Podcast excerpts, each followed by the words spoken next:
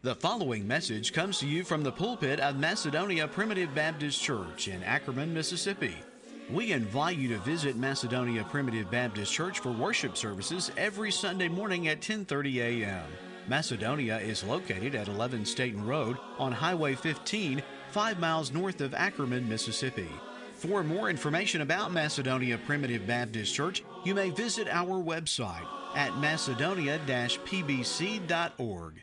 We've been trying to consider together the kingdom of heaven for quite a while now and went through seven kingdom of heaven parables in Matthew chapter 13. And we'd like to continue looking at uh, some more parables of the kingdom of heaven in the gospel of Matthew. And in Matthew's gospel is the only gospel that uses the language of the kingdom of heaven. The other gospels use the kingdom of God very often, but Matthew presents it as the kingdom of heaven, which are many lessons that are appropriate for us here in the church. So I'd ask you to turn to Matthew chapter 18. Matthew chapter 18, and we'd like to look at another one of these kingdom of heaven parables that deals with forgiveness. So we're going to read this parable together and highlight uh, just a few things and come back to the meat of the parable, Lord willing, next week. But we want to go back to the beginning of the chapter leading up to this interaction between Peter and Jesus uh, to learn the lessons that Jesus was teaching before he delivered this parable, uh, which we really need to understand to put the, the parable in the proper context. So let, us read uh, this parable together, beginning in Matthew chapter 18, beginning in verse 21. Now, understand, We'll look at this in just a moment. Uh, they are in Peter's house in Capernaum. Jesus has uh, brought a, a, little child, and, and he's, he's delivering at least all of the message up to this point with a little child in his lap. And then he says, You need to forgive your brother. If any man, any brother trespass against you, you go and you tell it to him. If you can't reconcile that, take two or three people with you. If you can't deal with it there, go take it to the church. And that's the proper biblical pattern that we will consider this morning. But obviously, something about what Jesus said, something about what Jesus said, was really bothering Peter because he goes to him in private, and it appears that he had quite a uh, a grudge, quite an offense, uh, and an unforgiven trespass. It appears with one of his brothers, and he's very honest. Uh, he's not, I don't believe, trying to circumvent what Jesus is saying here. He is a child of God that is legitimately struggling with an offense that he had, that he's still injured and, and hurt uh, of, of an offense of some other brother against him, and he's saying, Lord, how oft shall my brother sin against me and I forgive him till seven times? Now we read that and we say, Peter, I can't believe that you're being so uh, harsh and legalistic and uh, you're only going to be willing to forgive somebody seven times. Now, we'll expound on this more next week. But in the Jewish culture, uh, based on a misunderstanding of the book of Amos, they believed that I only have to forgive you three times. And on that fourth time, I have the right to exact vengeance. Now, if you read the book of Amos, he's, he's describing judgments of all these different nations and all these different peoples.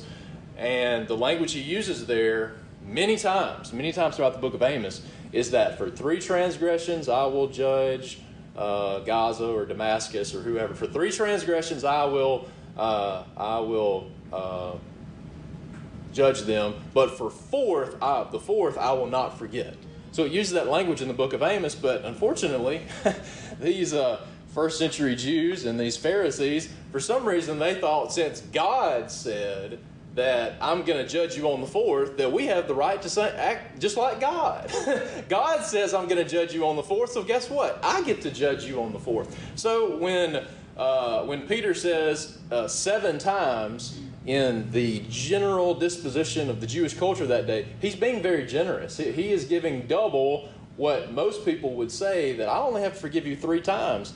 He's saying I'm willing to forgive seven but do I really have to go above and beyond? Think about what Jesus said in the uh, in the Sermon on the Mount, for example.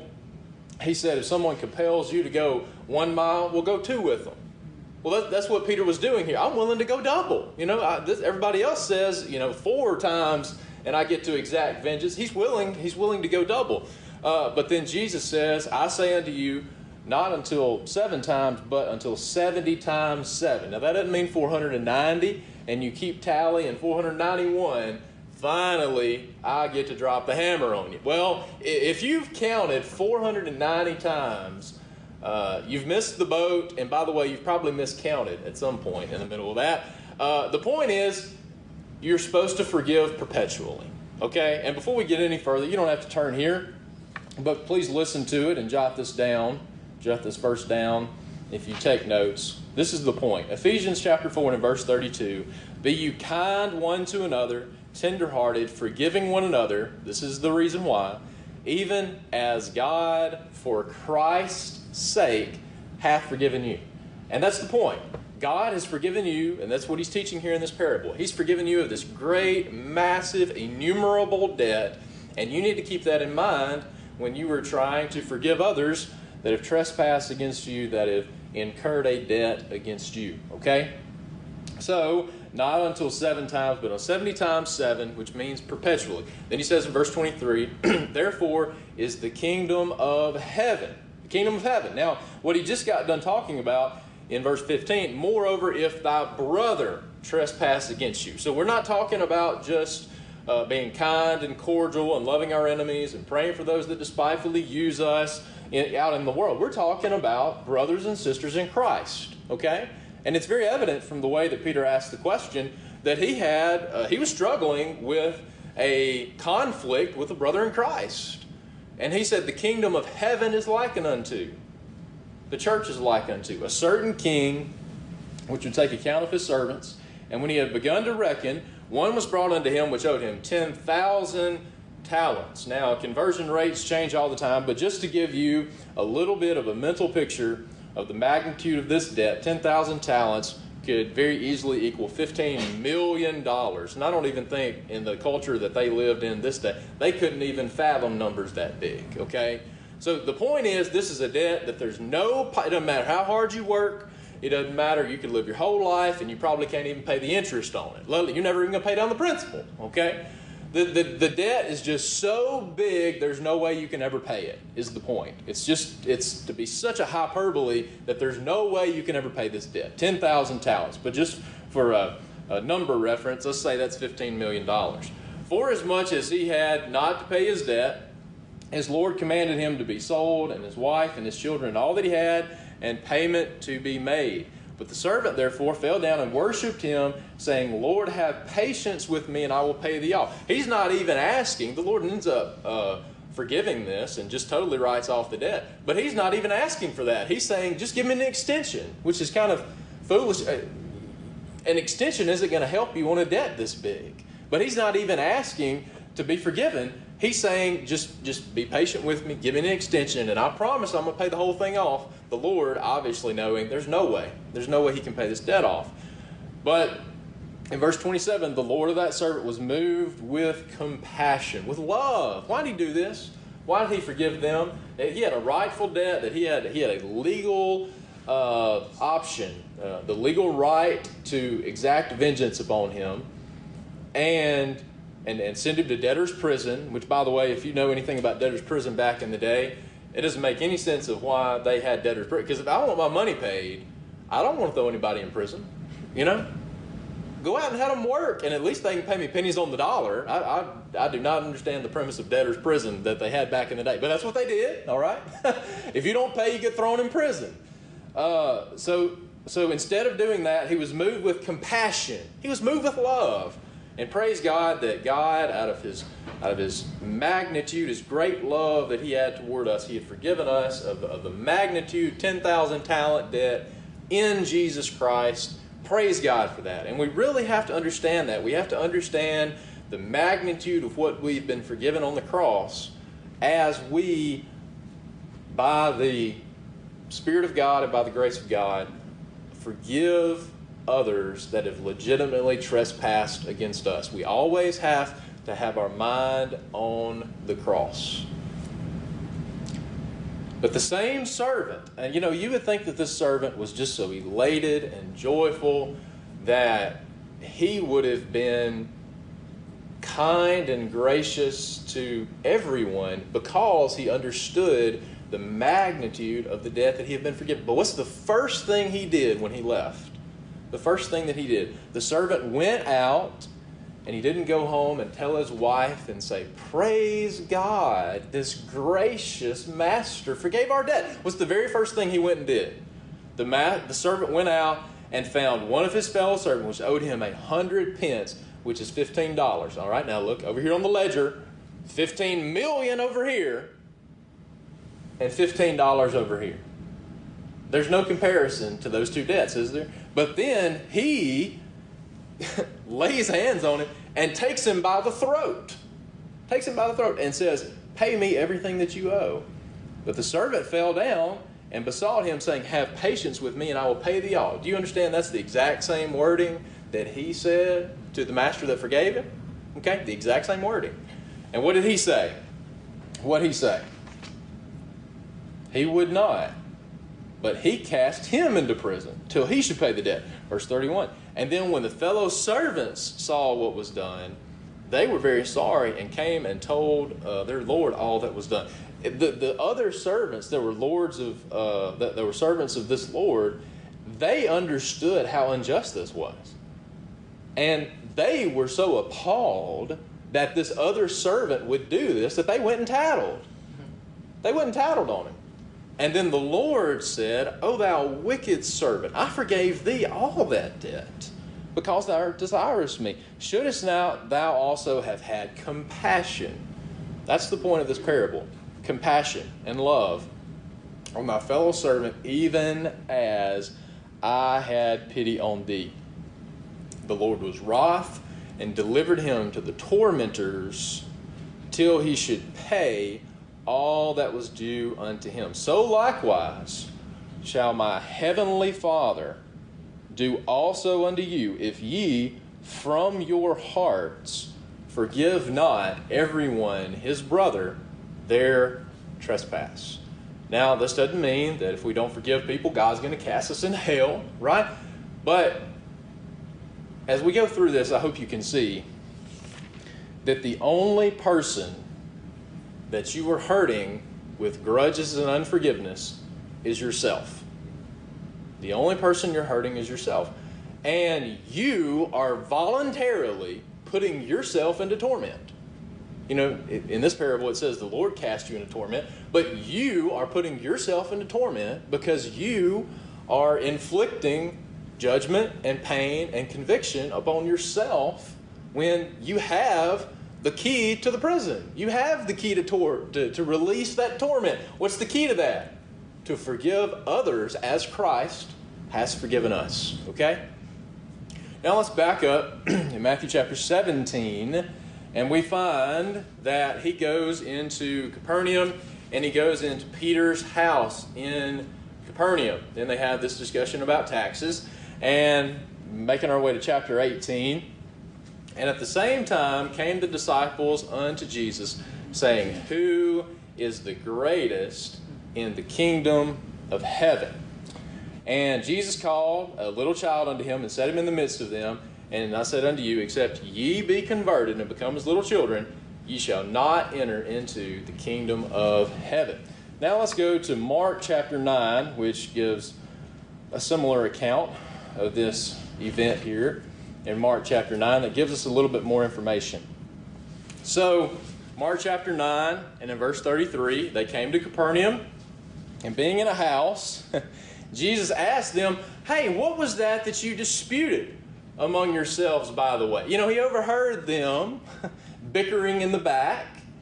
And he said, Oh, by the way, what, what was that that you were talking about while we were heading over here? And they held their peace, for by the way, they had disputed among themselves who should be the great. They were a little embarrassed, as they ought to have been. They were embarrassed because, unfortunately, there was a little bit too much pride and jealousy and competitiveness in the ministry. Boy, there's no new thing under the sun, is there? Uh, that, ha- that hasn't gone away. Why? Because we're men of like passions, just like they are. And as, as Jesus is giving them this, these responsibilities and allowing them to heal and to cast out devils, now the natural disposition of man, unfortunately, is that we want to get more power and we want to get more influence and I want to have more authority. And you have this natural, not just personality conflicts, but um, background conflicts among the disciples. I, I really enjoy the the uh, I guess it's primarily on a streaming service now. Uh, the series The Chosen. I'd recommend that to you. Uh, it uh, depicts the life of Jesus, uh, probably the most authentic depiction of that that, that I've seen, and they do it in a very very good way. Most of the time, I'm totally against that, but they do it in a very good godly way. But I really like the uh, the interactions that they display, which I think is very authentic between the disciples and kind of the the uh, personality conflicts and the rivalry among them. And the way that they depict it there, Peter being a fisherman, he, he, had, he had a good business. So if you have a good business, you got to pay taxes, right? So can you imagine the bitterness uh, that Peter, as a fisherman, might have against Matthew as a publican? That the, that the same guy who I know my tax is supposed to be uh, just to use the same denominations, it'd be higher than this. But you know, I know my tax is 100 pence. Okay, I know this is what I owe, but you're charging me 300 pence, and you're pocketing the other 200. Well, that's why everybody hated the publicans, right? That's why everybody hated the public. Well, how how upset do you think there was when? And by the way, it wasn't just Peter. There were four fishermen, four fishermen, and they had to pay their taxes to Matthew. They had to pay their taxes to Matthew. So, do you think there was a personal conflict, possibly, between the publican who was ripping off these fishermen, and now I'm supposed to serve with this guy. I, I like how they depict that in The Chosen. It, you, and who knows? I mean, that, uh, uh, we're we're speculating there, but who knows? Maybe maybe Peter was talking about Matthew.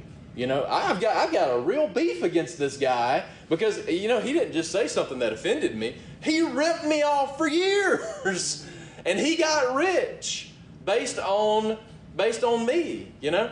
Uh, so you have these natural conflicts between the apostles in the ministry. And what I want us to understand as we continue through this is that God, in His wisdom in creating the body of Christ, has put diversity in the body. And there is beauty in diversity, right? It's a blessing that everyone is not like me in the church and in the body of Christ. Right? You can amen that. You can amen. Every, I'm glad that everybody's not like me. okay? There is there is good things in diversity and people having different opinions and people have different talents. But it's inevitable. We're going to make our way back to Matthew chapter 18 in just a minute. He says it's inevitable that offenses are going to come. Offenses are going to come. Why? Because we're different and because we're sinners. And I'm going to have a different opinion. And sometimes I, I, I may not have malice in my heart, but sometimes I say things with the wrong tone that's received in the wrong way. Or maybe I just say something dumb. I do that a lot. I say something I don't mean and I say something dumb and I got to apologize for it. Well, those are inevitable in our interactions in the church and in the kingdom of heaven. It's just a baseline understanding that we will offend one another. Can, can we accept that? Are you taking notes? We will offend one another. Okay? That's just, just going to happen. But how do we deal with that? How do we deal with that? And sometimes we get this idea that just because someone is different than me, and just because someone has a different uh, opinion than me, that that means they're sinful and they're wrong and I'm right. Be very careful. Be very careful adopting that attitude. And I think that's part of the reason why Jesus said, hey, look at this little child that's humble, that's unpretentious, that's forgiving, that uh, much could be said, and that's not really our focus this morning. Uh, focusing on the attributes of children that are so gracious and especially in the context of forgiveness. You, you don't see children walking around at age 10 saying, I remember that time you stole my toy when I was three.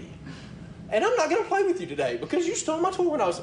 Children get over things quickly, don't they? Now, now they now they may have it out for ten minutes. You know, I mean they they they may they may bicker for a little bit, but it's very short lived. They're very forgiving, aren't they? But I want you to understand that there is diversity in the body, and we are going to have a degree. It's got to be covered in love, okay? But there's going to be a natural disposition of a little bit of personality conflicts in the church, okay? But how do we deal with that? You can't say every time that someone says something that I don't like that, number one, I'm not going to talk to them about it. I'm going to talk to someone else about it. I'm going to gossip about it. I'm going to send it to someone else. And then I'm going to create this big issue. And now, something that is probably, by the way, that's why you're supposed to go and talk to them first. Most likely, it's a miscommunication. Most likely. I don't have a stat on this, I don't have a study on this, but my percentage is that 80% of the time, if you talk to somebody about something you took wrong, you're going to realize, oh, I didn't mean that. I, did, I didn't mean it like that. That's why you talk about it. That's why you talk about it. And you clear up misunderstandings before you make mountains out of molehills. Okay? Now, the other aspect of this, as we continue on through the biblical pattern that you need to if you feel offended, you need to talk to them individually. If you can't reconcile it, you bring one or, one or two more people involved, and then you go to the church. Now, we're talking about real offenses here. We're talking about real offenses. We're not talking about our feelings being a little too sensitive because somebody said something that we didn't like. Okay? We'll put it like this Jesus said that where two or three are gathered together in my name, in my name, by the way, that's, that's one important aspect. You can both, you can get together and you can have an argument and you can have it out. But if God, if you both approach it and say, listen, I love you, I know you love me, let's pray, and now let's talk about it. Jesus is going to be there to help you reconcile that conflict when you meet in my name. Now, if you just want to have it out with them and just chew them out because they're in the wrong, Jesus may not be there in the midst of you. Okay? But if you approach it in the right way, even when it's just you one on one, that, that's two people, one and one, that makes two, right? And Jesus said, Where two or three are gathered together in my name, I'm in the midst of them. So that means, if we're approaching it in the right context, in the right spirit, that Jesus is going to be right there with us. Now, think through if Jesus was there in person, if Jesus was there in person, would you be a little bit embarrassed to tell him that you were offended by something somebody said that ruffled your feathers a little bit? Okay? Now, I want you to think about this. If Jesus came back from heaven and he's sitting across from you, and you can look at the prints of the nails in his hands, and you can look at the hole of the spear through his side, and if you can look at the nail prints of Jesus sitting right there beside you, and you can say definitively, This person has wronged me and they owe me. You know, if you view it that way, I think there's a lot of things that you can throw under the heading of grace and say, You know what? I'm going to forgive them for Christ's sake. Because I'd be embarrassed. I'd be embarrassed to say, Jesus, I, nowadays, let me call up Jesus and say, I need you to mediate a, a, a conflict with me and my brother. When, you're, when are you available? And then he shows up, and then he puts his hands on the table, and you look at the nail prints in his hands. Are you going to be embarrassed to say what the offense was? If you are, you might need to just forgive him for Christ's sake and say, I love you because Christ loved me, and I'm going to cover that. I'm going to pay that debt in my mind for Christ's sake. Okay? Now, part of the reason why these men were embarrassed was because Jesus was literally there. Now, now, do you think that they wanted to say they were embarrassed? They said, I believe that I am a better preacher than Peter, John speaking, so therefore I should be your vice president in your kingdom. Well, guess what? He didn't say that because he was embarrassed. he was embarrassed. And he tells them, and he sat down and called the twelve and said unto them, If any man desire to be first, the same shall be last of all in the servant. Okay, you want to be the greatest in the kingdom? Here's what you do. Here's what you do. Number one, you don't try to elevate yourself above someone else. You purposefully put yourself below everybody else. That's the way you get to the top in the kingdom. And preachers back in the original church were just like preachers today. They didn't get it, and they were prideful. So he takes a child, puts him in the midst of them, and he says in verse 37 Whosoever shall receive one of such children in my name receiveth me, and whosoever shall receive me receiveth not me, but him that sent me. So he said, Listen, you're, you're being prideful. You're jockeying for position. You're wanting to get power and influence so you can wield that power over other people. You need to be humble like this little bitty child. And obviously, all the apostles said, Absolutely. I understand our error. Please forgive us, Lord. What did John say in response to that? What did John say? Master, we saw one casting out devils and he followed us not, and we forbade him. I, I just, I can see the pride bubbling out of John. I, aren't you proud of me, Jesus? I, am looking for my gold, st- I'm looking for my pat on the back and for you to give me my lapel pin because I, I know you're going to be proud of me that I am so zealous for your, the sons of thunder, I'm so zealous for your kingdom that somebody disagreed with us and I chewed them out. Aren't you proud of me, Jesus? Aren't you proud of me, Jesus, because somebody had a little bit different opinion than me, that somebody wasn't following exactly the way they should have? Aren't you proud of me that I let them have it? He said, You missed the whole boat, John. You missed the whole boat. He said, Forbid him not. Forbid him not. For there is no man which shall do a miracle in my name that can lightly speak evil of me. He that is not against us is on our part. You got the wrong disposition. This world is so antagonistic toward Jesus Christ that if someone is not actively persecuting you, then in the big scheme of things, they're on your side. Okay? But Jesus, later on, um, when the Apostle Paul was instructing Timothy about the qualifications for the ministry, he said, Don't consider for ordination a novice, lest being lifted up with pride they will fall into the condemnation of the devil. And understand, these men at this time, they're novices, right? I mean, they spent three and a half years with Jesus, but they, they don't have three, a full three years in yet. Okay? These were novices. And it is evident that they were not where they needed to be. Now, praise God, later, a little bit later on, when the Spirit of God is working in the kingdom and working in the ministry, you're not going to have this jealousy and this rivalry. What happened on the day of Pentecost? There wasn't arguments on the day of Pentecost, was it? There was perfect unity when the Holy Spirit came down in power and they were all prophesying together. But unfortunately, the nature of men, and guess what? Preachers are men. The best of men are only men at best, okay? Preachers get prideful. And how many problems have been caused in the Lord's church because of pride and wanting to elevate themselves to a position of authority that is beyond the scriptural pattern? There is no higher authority in the church at all other than the local church. There is not a regional director, there is not a state director, there is not a national board of directors. And when we create structures that allows men to wield influence and then to, to have retaliatory tactics against people who disagree with them, you are totally circumventing the biblical pattern. Okay? Jesus tried to show the ministry humility. Humility.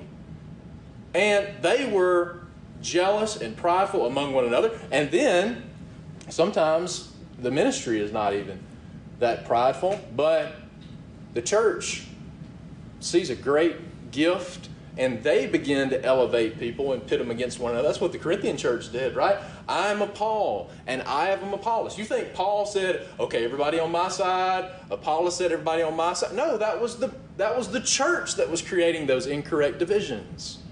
And that's what happens when we let pride elevate us above servant leadership. Okay? So, unfortunately, which by the way, this shows one of the reasons why when too much authority is put in one person's hands, there's going to be problems. What would have happened if John and he was and he wanted it. He wanted the vice president. He was running for it, wouldn't he? He even got his mama involved a little bit later. he wanted it. What would have happened if he would have got it? He was the one who said, "Oh, people disagree with us. Jesus, give me, give me the ability to call down fire from heaven." Is that the guy you want running, being the vice president in the kingdom? I don't. I don't. Why? Because he's way too prideful. He's way too prideful. Now, praise God. Eventually, by the end of his life, I, I love the the uh, the depiction that he gives in in First John. By the end of his life, old John, the apostle of love, and he's writing gently to the people in First in First John, and he said, "I write unto you, little children." he's the one who ignored, uh, who ignored the child the first time, but now he's writing unto them, "I'm writing unto you, little children." Display this humility that I didn't have in my younger days. Okay, um, back to Matthew chapter 18. Except you be converted and become as little children, you shall not enter into the kingdom of heaven. Whosoever shall humble himself as this little child, the same is greatest in the kingdom of heaven. The way that you display greatness in the kingdom is by humility. It's not by pride. You, know where pride comes from? It comes from the world and from Satan. That was Satan's original sin, right? He had pride. He wanted to elevate himself above his proper station. Which, by the way, if you study the downfall of Sodom and Gomorrah, now we know where Sodom and Gomorrah ended up homosexuality, bestiality, pedophilia, all that. And the Lord said, I'm just going to burn them up. You want to know where it says in Ezekiel that all that started with? Pride. Pride. He said, Look, you need to be humble. You need to be humble. And just in case you get a little prideful, interact with a little child for a little bit and see their humility and see their forgiveness. Okay? Verse 6 Whoso shall offend one of these little ones which believe in me. This is how seriously God takes it. This is the Word of God. This isn't my opinion. This is how seriously God takes offending one of his fragile babes in Christ. You know, we, we've been going through the kingdom of heaven parables and the parable of the sower. I hope that you saw from that just how fragile the young, un, uh, un, they have their roots have not uh, got as deep as they should yet. They, they don't have the knowledge that they need yet. Those young uh, babes in Christ are so fra- and, and, isn't it interesting that God uses that analogy, right? A, a babe, a little bitty baby, a nursing baby, is is so vulnerable and so fragile that you have to have special protection for them, right? You have to have a special attention for them. And Satan is coming after them. Satan is coming after those young babes in Christ. And we see all of the, the pitfalls of the wayside and the, and the stony ground and the thorny. We saw all the pitfalls of that. But, and, and that's just the, the world and Satan trying to tear you down. But how sad and how disrespectful would it be that if, in addition to Satan being against them, in addition to the world being against them, that there is a brother in Christ that's offending them. And he says, if if you offend one of these little ones which believe in me, now this is not talking about all children 10 and under. It can include those, but this is talking about babes in Christ because those are, these are those that believe in the Lord. You could be a 60 year old babe in Christ, fragile and vulnerable and if you offend one of them, Jesus said, Hey, it's better for you that a millstone were hanged about your neck and you drowned in the depth of the sea. It's better for you to lose your physical life than to offend and, and hurt the discipleship of these little bitty babes in Christ. That's how seriously God takes this. And woe unto the world because of offenses. For it must needs be that offenses come. It just means that there will be offenses in the kingdom. There will be. And I would ask, as your pastor, to please cast a mantle of charity over me. Because when we assemble together, I'm doing most of the talking in public.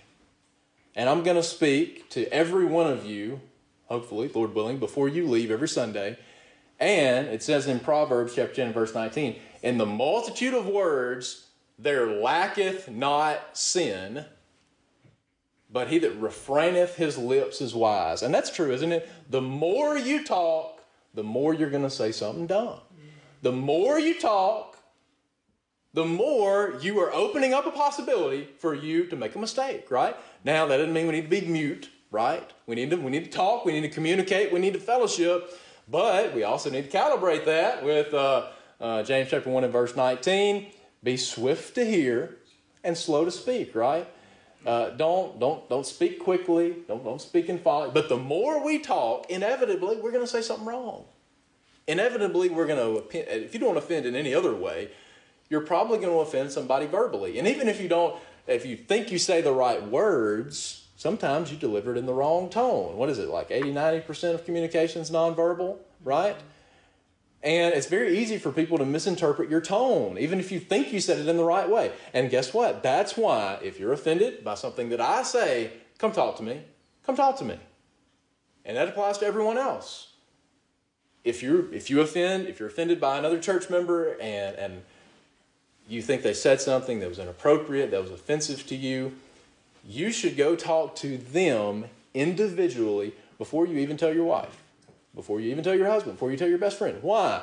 Because don't allow, it says a little leaven, leaven to the whole lump, don't let that leaven spread. Now, if you talk to them and, and they say, well, I, I meant that. I mean, I, I meant to offend you. I, I, now, if it's a gentle, loving rebuke, we always need to be humble because sometimes you, you, this may be a surprise to you. Sometimes you could be in the wrong, right? Sometimes I could be in the wrong. We need to talk about it and receive it in humility. But there's sometimes that somebody just puts their foot down and says, Well, no, I meant exactly what I said. I, I meant to offend you. All right, well, now, now we need to deal with that in a little bit different way, right? But most of the time, most of the time, if you take something the wrong way and if you go talk to them individually, don't talk to somebody else. Don't spread gossip. We always know what the telephone game does. You talk to somebody, you talk to somebody, talk to somebody. By that fourth or fifth iteration, it does not resemble the original circumstance at all. That's what that's why God condemns gossip. Don't gossip unless you have confirmed it yourself. Don't spread it. Don't spread it. I mean, if if just my tongue, he says the fire, he says the tongue is a fire that can create this huge uh, wildfire. Now, if I can do that individually, what happens when somebody takes my tongue, say, takes a statement, and then it gets repeated and repeated and repeated and repeated and repeated. If, if just a legitimate offense in me saying something wrong can create this, this wildfire, what happens when one person pours gasoline on it, then another person pours gasoline on it, then another person, what happens? You know, that whole fire could have been extinguished by somebody going to that, following Jesus' pattern and saying, listen, this is what I heard. This is how I received it. Let's talk about this. And I want to know if this is indicative of a bigger problem. Have I offended you in some way? And come to them in love. And if you do that, it says that Jesus will be there in the midst of you. And guess what? Guess what? If Jesus is there in the midst of you, and both of you are following the direction of Jesus, and both of you are following the direction of the Holy Spirit in the manner that you ought to, Jesus is not going to say, commanding both of you by the end of that, that you know what? Y'all need to be lifelong enemies. Is that, you think Jesus is going to tell you that when you're following the direction of the Spirit? And if you reach that conclusion, then that means that one of the two parties is not following the direction of the Holy Spirit. Okay? Christ will always bring us into, He's the author, author of peace, not of confusion, not of dissension, not of war. He's the author of unity in the body of Christ. Woe unto the world because because of offenses. Wherefore, if thy hand or thy foot offend thee, cut them off and cast them from thee. For it is better for thee to enter into life, into the abundant life, halt or maimed, rather than two hands or two feet to be cast into everlasting fire. Now, there's a lot of applications to that in uh, besetting sins. And if you're engaging in this activity and there's something that's causing you to engage in that activity, get rid of that thing. It's better for you to get rid of the thing in total than to be tempted by that. But in this context, it's talking about offending little ones.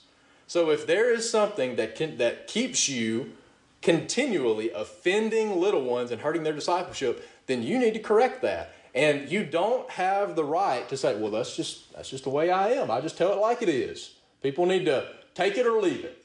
That's just the way I am. God made me blunt and disrespectful. no, He didn't. No, He didn't.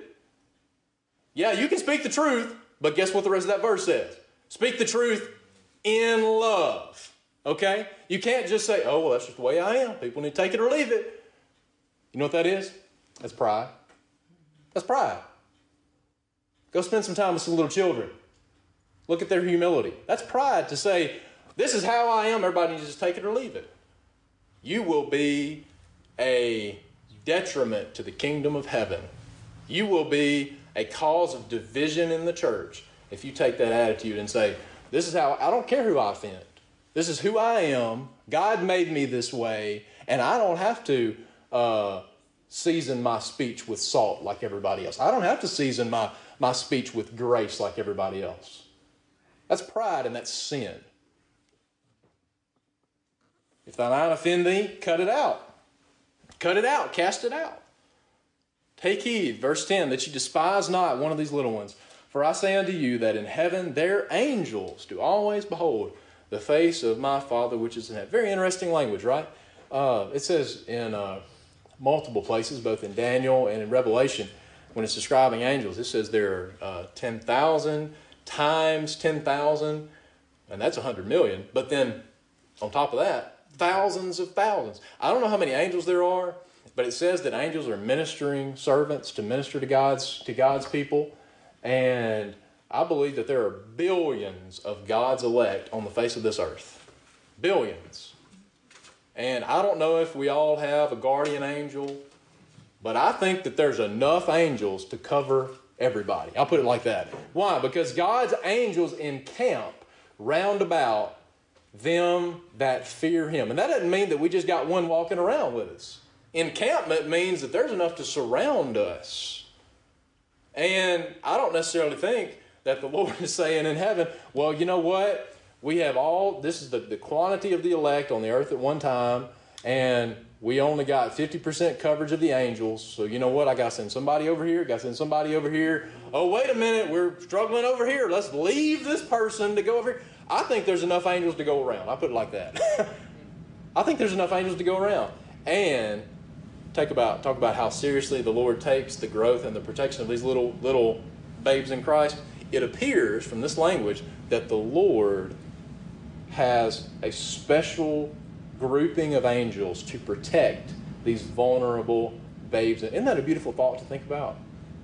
Yes, there are many entrapments. Yes, there are many things that can that can hinder the growth of little babes in Christ. But isn't it good to know that God has angels, I believe, that are encamping round about those little bitty ones, protecting them from that?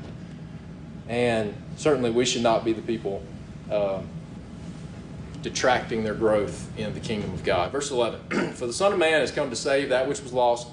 How think ye if a man have a hundred sheep and one of them be gone astray, doth he not leave the ninety and nine and goeth into the mountains and seek that which is gone astray? For if so be that he find it, verily I say unto you, he rejoiceth more of that sheep than of the ninety and nine which are gone astray. He says in Luke, putting it more succinctly, there is more joy in heaven, more joy in heaven over one sinner that repents than 99 just souls who don't need repentance. Okay? Now we get to the procedure of how we deal with offenses between brothers and sisters in the church. Verse 15 Moreover, if thy brother shall trespass against thee. And that word trespass means a legitimate sin. It's an offense. Not that I, they ruffled my feathers a little bit. Okay? Now, I want to add a caveat. Communication is important in every area of life. Okay? In church, in marriage, in parenting, between parents and children, in a business setting. Communication is vitally important. And I'm not saying that every time that somebody says something that ruffles you the wrong way that you just have to eat it. But talk to them in love and don't create a bigger say I I want us to talk about this and reconcile this issue because I don't want there to be any harbored resentment because of my possible misunderstanding of something. Okay? So, this is not to say that you don't discuss these things. But what this is describing is not, hey, I took this the wrong way. What did you mean by it? And working through a possible miscommunication. This is talking about a offense, a sin. And if that sin is not egregious enough for you to bring two or three other people in, and if this sin is not egregious enough, and we don't really follow this pattern, and the reason why we don't follow the pattern, I believe, is number number one, we don't get to step three because we probably don't do step one very well. We probably don't do step two very well. But I can tell you, in my whole time in the church, this is not talking about excluding church members. This is talking about reconciling personal offenses. And I have not sat through any circumstance in the church where someone has brought an offense before the church and said, I've talked with him, I've brought two or three people with me or her, and they will not repent, and I need the church to intervene. That's never happened. In my time in the church, that's never happened. Because you want to know what normally happens? Number one, you don't talk to them individually. Number two, you don't take two or three people with you. Instead, you just hold a grudge for 20 years. That's the way we roll as Primitive Baptists. if you do not talk to them individually, to reconcile the issue is on you. It's on you. It's not up to, now, okay, here's the other side of that, okay? Here's the other side of that. Matthew chapter 5. It's on you to talk to them. But here's the other side of that. Verse 23, Matthew 5. Therefore, if thou wilt bring thy gift to the altar. This is why we need to be in church, by the way. You need to be in a place where the Spirit of God is being manifested in a powerful way because not only are you going to be blessed by the preaching of the gospel, but you would be surprised how many times I have thoughts come to my mind that have nothing to do with the topic of the message because I am in the presence of the Holy Spirit and the Spirit convicts me in that moment of something or, or gives me an understanding of something. And when you come to worship, if you bring your gift to the altar and you remember in the midst of this, the powerful manifestation of the Holy Spirit in worship, if you remember that your brother hath all against you, he said, no, I don't want you to run out of church, okay? If you feel convicted about this, wait till the end of the message. It's not too long, okay? But he says, Leave your gift right there. You need to deal with this immediately. If you know that I've offended somebody or I know someone has an offense against me that's a misunderstanding, if you're in the midst of public worship and you know that someone has an offense against you, then you go there and you be reconciled to your brother and then come back to worship. Okay? So that's when you realize there's an issue. But what Matthew 18 is talking about, if you're offended it is your responsibility to go tell them about it. Because we're going to talk about miscommunication. I guarantee you, most of the time, you will hear, You know, I love you. I didn't mean to say that. I didn't mean to come across that way. I am so sorry. Please forgive me for that. Well, you know what? That one or two minute conversation can, can clear up a lot of issues by you just following the biblical pattern. But instead, and I'm the same way, I'm the same way, I want to find people to justify me. So then I'm offended, and then I have a group of people that I know I can talk to, and they're going to be like, What? He said, What? She said, Well, I can't believe they said that. Let's go talk to somebody else about it. And then then that gossip tree starts starts growing, okay? What's Jesus's pattern? You don't have the right to hold a grudge against anybody if you you don't have a right to hold a grudge anyway. But you don't have a right to hold a grudge against anybody unless you have talked to them individually first. It's on you. It's on you. Instead, I have had many instances where people have said, You said this two years ago, five years ago, you did this 10 years ago, you did this 20 years ago, you did this 30 years ago, and if you have not talked to that person individually about it, you have been disobeying God's word for 20 or 30 years. The sin is on you at that point. Now, it may have been a legitimate sin in the beginning. It may have been a legitimate sin in the beginning. But if you don't follow God's pattern and you create a mountain out of a molehill, okay? And you don't talk to that person for 20 years, you're the one that's been in disobedience for 20 years. Jesus created this pattern to alleviate all these issues. Okay, so now if you talk to them and it's a legitimate trespass and they just dig their heels in and they say, Nope, I'm not gonna, I'm not gonna forgive, I'm not gonna repent, I'm not gonna apologize. They said, Okay, now you need to bring a couple more people with you. Because when we get when it comes before the church, it's not he said, she said, it's not he said, he said, it's not people just bickering. No, you have independent parties to verify everything that was said. This is the situation. They acknowledge this is the situation. They acknowledge there that that I was in the wrong, but they refuse to repent. You have to have independent parties to verify the facts and circumstances. In a court of law, you can't get up here and say, I heard somebody say. That's hearsay. That's hearsay. That's not applicable in a court of law. You have to have parties to verify the truth of the interactions because what we don't do is bring people up before the church and every and both parties just give their opinion. That's just God is not the author of confusion. He's the author of peace, okay? And that would be total confusion. People just arguing in front of the church body because they couldn't handle their issue. Okay? But now you bring two or three people with you, and by the way, you let two or three ind- independent parties understand all the facts and circumstances. Most of the time, it's not 100% zero. Okay? Most of the time, it's 60 40, 70 30, 90 10. Both parties are, especially when you get your emotion involved, uh, you, you get riled up, and we're going to escalate the situation, say something we shouldn't have said, and both parties are going to be in the wrong to a degree. But then, if you let some uh, independent parties look at that, they should be able to say pretty simply, okay, listen, you realize that this is wrong, right?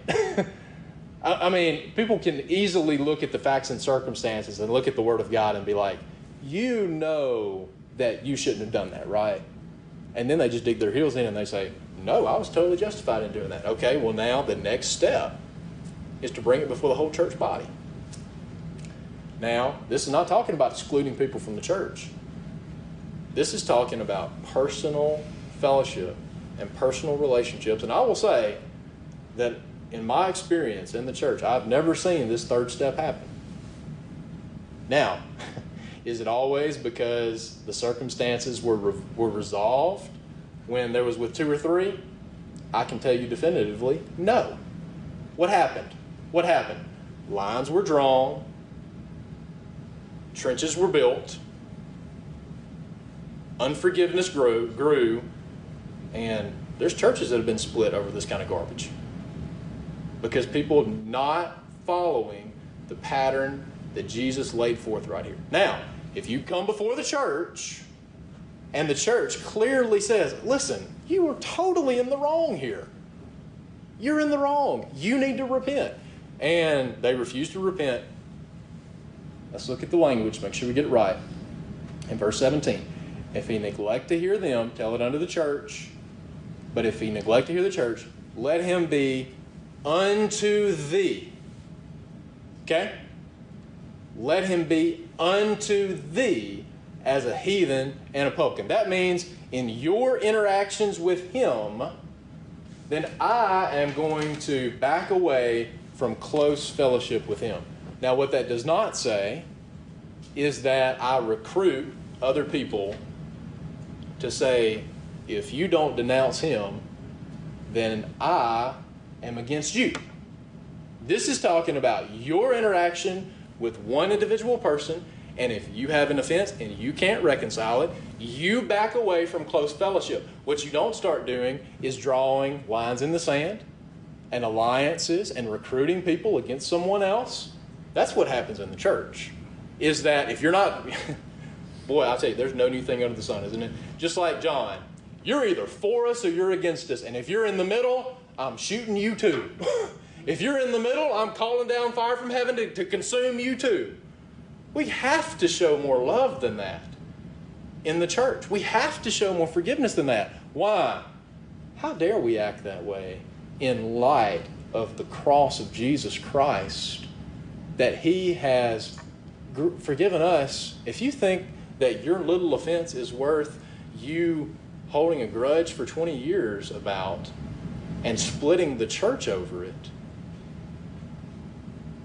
you do not understand the gravity of what you have been forgiven when Christ died for you on the cross. If that's how you treat a 100 pence debt when you've been forgiven a 10,000 talent debt. Okay? That's why we got to understand the cross. That's why we have to understand we don't deserve anything. We're not saved by our works, we're saved by His free and sovereign grace. And you know what? You'd be very easy to look at that person and say they don't deserve it. And most of the time, if you get to this point, you're, you're probably right. if you get to the point where two or three witnesses said, man, they're totally in the wrong. The church says, man, they're totally in the wrong. You're, you're in the right. You're justified.